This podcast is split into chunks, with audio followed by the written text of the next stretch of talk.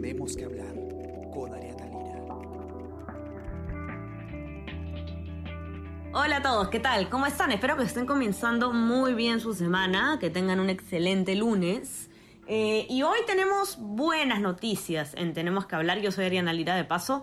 Eh, tenemos buenas noticias y es que eh, el Cusco, nuestra, nuestra región estrella de turismo, que además alberga pues Machu Picchu, ombligo del mundo, además escogido también como maravilla del mundo, están ya viendo la luz al final del túnel después de la fuerte sacudida que, ha sufrido esta, esta región, sobre todo la ciudad del Cusco, eh, con la paralización que implicó eh, que implicaron las medidas del gobierno para frenar el contagio del COVID-19. Eh, una ciudad y una región que, como ustedes saben, es, es turística, se, se, sostiene básicamente por el turismo eh, se vio en una situación bastante preocupante, como en la nota que vamos a comentar hoy día.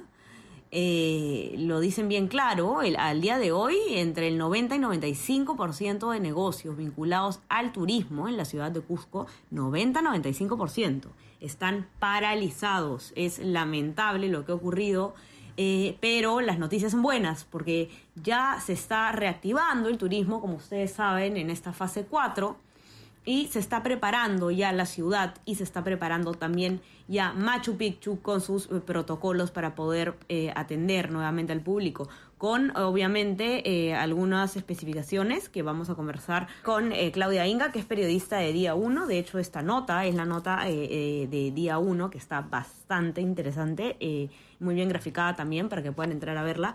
Y, nada, comentar un poco qué está pasando con eh, eh, Cusco, qué se espera, eh, vamos a poder viajar ahí, extranjeros, nacionales, cuáles son los cambios, cuál es la nueva normalidad en esta ciudad mágica. ¿Qué tal Claudia? ¿Cómo estás? Bienvenida, tenemos que hablar.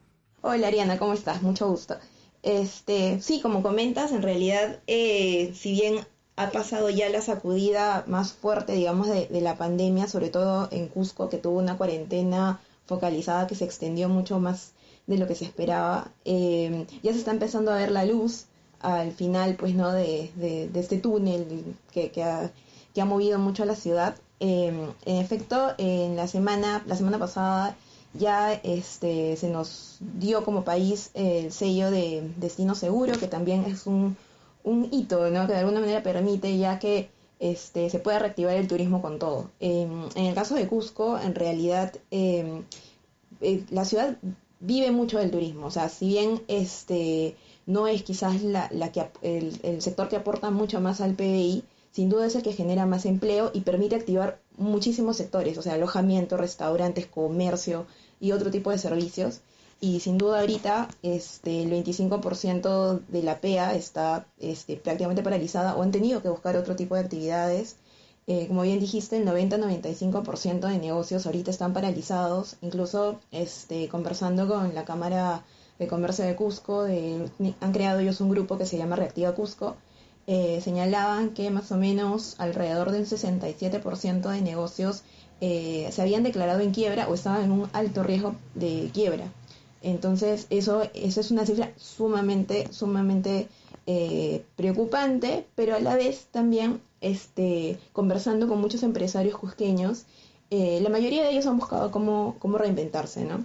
Han buscado entrar a otros sectores, han, están trabajando en, en ver cómo prepararse para esta reactivación, que ellos también lo ven con optimismo y cautela a la vez. Es una cosa así un poco curiosa, pero, pero claro, claro. y han tenido que reinventarse pues además como, como eh, eh, en, en, todo el Perú, ¿no? Pero ahora, eh, eh, ¿Cuáles son las esperanzas, digamos, en tu nota, por ejemplo, tú, tú eh, lo que explicas es que un poco que la fe está puesta eh, con el reinicio de los vuelos nacionales hacia el Cusco, ¿no? Que obviamente pueden motivar el turismo, poco a poco pues se va también retornando a los vuelos internacionales, que ya, ya es un hecho.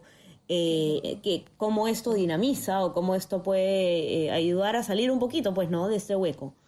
Sí, o sea, hay, hay que entender un, dos puntos, ¿no? El primero es que eh, el grueso del, turismo que se generaba en Cusco era de extranjeros, ¿no? Era más o menos el 70% de los, que de, los, que, los turistas que llegaban allá. El 30%, digamos, éramos los turistas eh, internos. Entonces, em, de hecho, ahorita el foco claramente para, teniendo todavía algunas fronteras cerradas, solamente se han abierto vuelos internacionales para siete países, eh, obviamente todas las acciones de turismo están dirigidas a mover al turista local. En esta primera, primerísima etapa en Cusco están tratando pues de, abrir, por ejemplo, los centros arqueológicos para eh, los turistas intrarregionales, incluso, o sea, los cusqueños que no conocen Machu Picchu, que no conocen Sacsayhuamán. Solo para cusqueños en ese momento.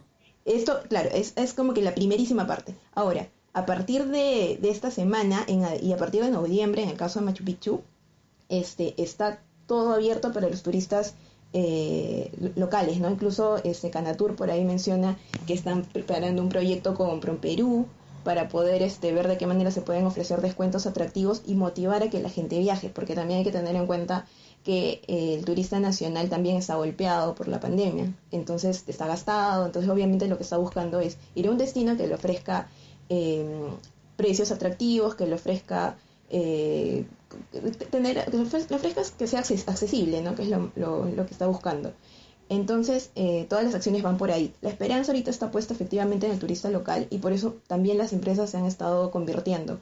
Por ejemplo, hablando con la, Asociación de Agencias de Turismo, ellos decían que el 60-70% de ellas estaban dirigidas puntualmente al turista eh, extranjero. Ahora, todas ellas están mirando al turista local, han tenido que readaptar sus ofertas, han tenido que moverse de alguna forma obviamente la dinámica va a cambiar, ¿no? La dinámica de precios, la dinámica de oferta, los mismos hoteles también están viendo, ¿no? Si les conviene abrir ahorita o esperar un poquito. Claro. Entonces, hoy por hoy, digamos, hoy por hoy, eh, alguien que nos está escuchando dice, oye, ¿por qué no me voy pues a escaparme un poco de, de, tanto encierro acá y me voy eh, unos días, un fin de semana al Cusco? Este, ¿Se puede ir y puede visitar Machu Picchu? No, hoy por hoy no no, a partir del primero de noviembre, el turista que no es cusqueño, este, sí, puede ir absolutamente a, obviamente a todos, a, Machu Picchu, perdón.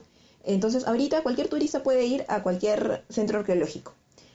Pero a partir del primero de noviembre es que puede ir a Machu Picchu. Recién a partir del primero de noviembre. Y, me imagino que el tema de los protocolos ya está bastante avanzado, ¿no? Exacto. Este, ahorita, o sea, ese, es en realidad el punto que por ahí ha hecho que se demoren eh, abrir determinados espacios, ¿no? Eh, la preparación para tener todo el protocolo de bioseguridad y, que, y que obviamente sea este, seguro y brindar la confianza necesaria para que los viajeros vuelvan, porque, o sea, lo que mencionan en general todos los gremios turísticos es que la principal barrera que se va a encontrar para reactivar el turismo es precisamente generar la confianza, porque obviamente la gente tiene miedo, la gente sabe que el, virus está aquí. Entonces, este, lo que se trata de hacer es que el viaje sea lo más seguro posible. Incluso este, lo que comentaban algunos eh, hoteleros, algunos empresarios, es que ya están viendo que, se, que el perfil del turista va a cambiar bastante. O sea, vamos a ver turistas más jóvenes, grupos reducidos en una primera etapa, entonces también tienen que adaptarse a ese nuevo viajero, a esa nueva forma de viajar que se va a tener en este momento. Ahora, em, se, vienen, se viene esa última recta del año, en la que viene Año Nuevo, en la que viene pues Navidad. Hay muchos viajes que se dan, por ejemplo, para visitar a la familia o precisamente por alguna festividad. Claramente, como vienen las cosas y todavía se habla de una segunda ola o que podría haber el rebrote, todavía no hay mucha certeza respecto a eso. Entonces las expectativas son bastante cautas para este fin de año, ¿no? Lo que dicen, por ejemplo, en Canatur es que eh, van a haber viajeros, se va a empezar a reactivar lentamente el turismo interno y sería más o menos un 10% frente a la cantidad de turistas que iban en diciembre eh, a la ciudad imperial, ¿no? Que creo que el año pasado en diciembre fueron 90.000 personas. Y eso, ¿no? Claro, y va a depender mucho ¿no? de, los factores, pero para ver una reactivación, eh, digamos, más consistente, ya se está hablando del 2021, en realidad casi todos están mirando el 2021.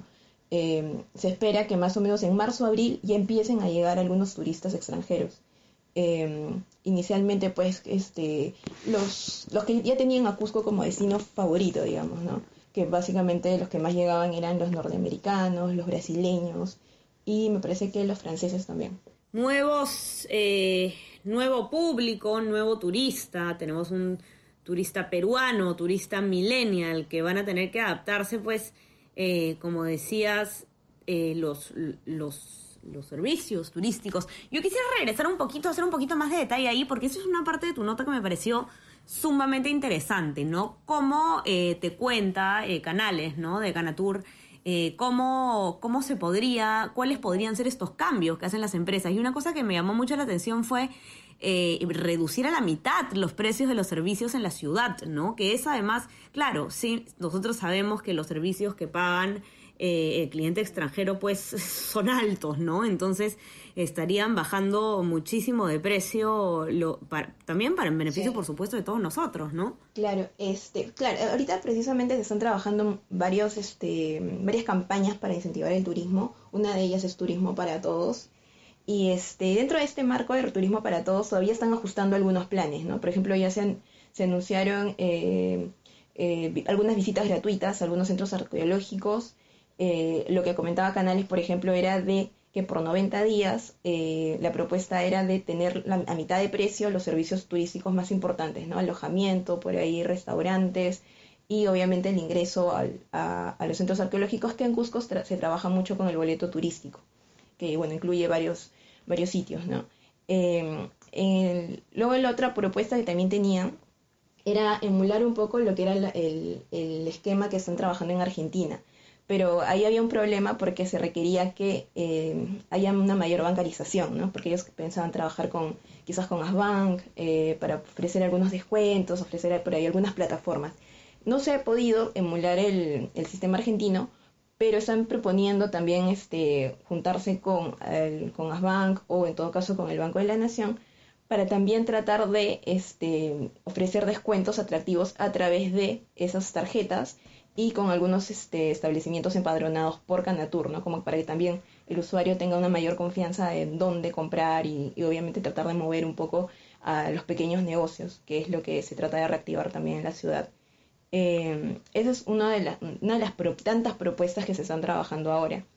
Eh, en esa misma línea también hay un tema, ¿no? Que justo mencionabas de los precios, y es que si bien Cusco es este, nuestra ciudad turística, obviamente todos queremos ir para allá, muchos turistas vienen directamente a, o, vienen a Lima, pero rápidamente se van a Cusco.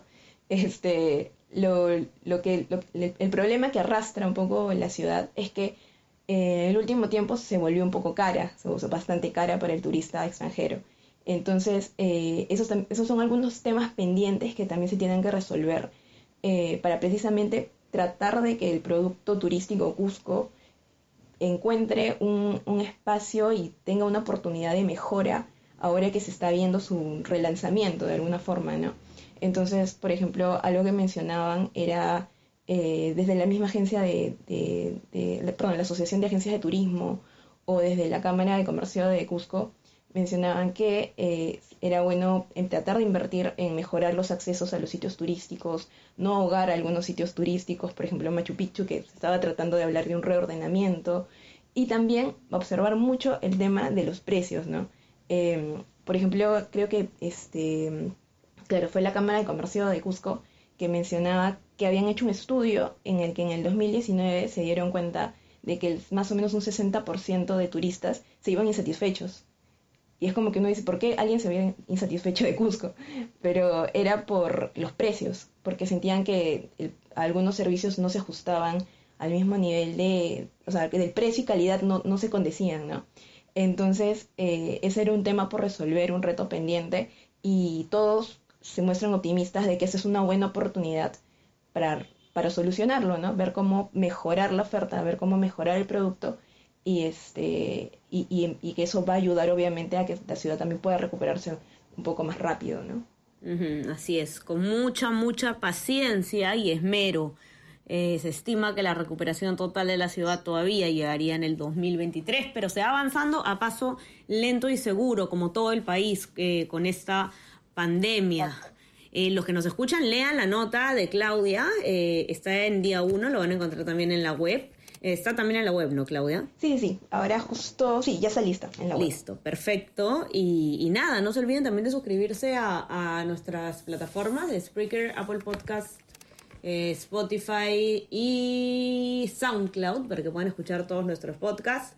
Revisen también la web del comercio.pe para que puedan eh, enterarse de cómo va el caso del presidente Martín Vizcarra y de los nuevos testimonios de colaboradores, aspirantes a colaboradores eficaces que lo ponen nuevamente en aprietos por supuestos pagos ilícitos a, cambio de obras cuando era presidente regional de Moquegua. Tenemos seguimiento, tenemos eh, novedades también, bueno, obviamente todo sobre el plano electoral y más eh, noticias de coronavirus en el Perú y en el mundo, policiales y todo lo que tiene que saber, eh, que tienen que saber ustedes para comenzar su día.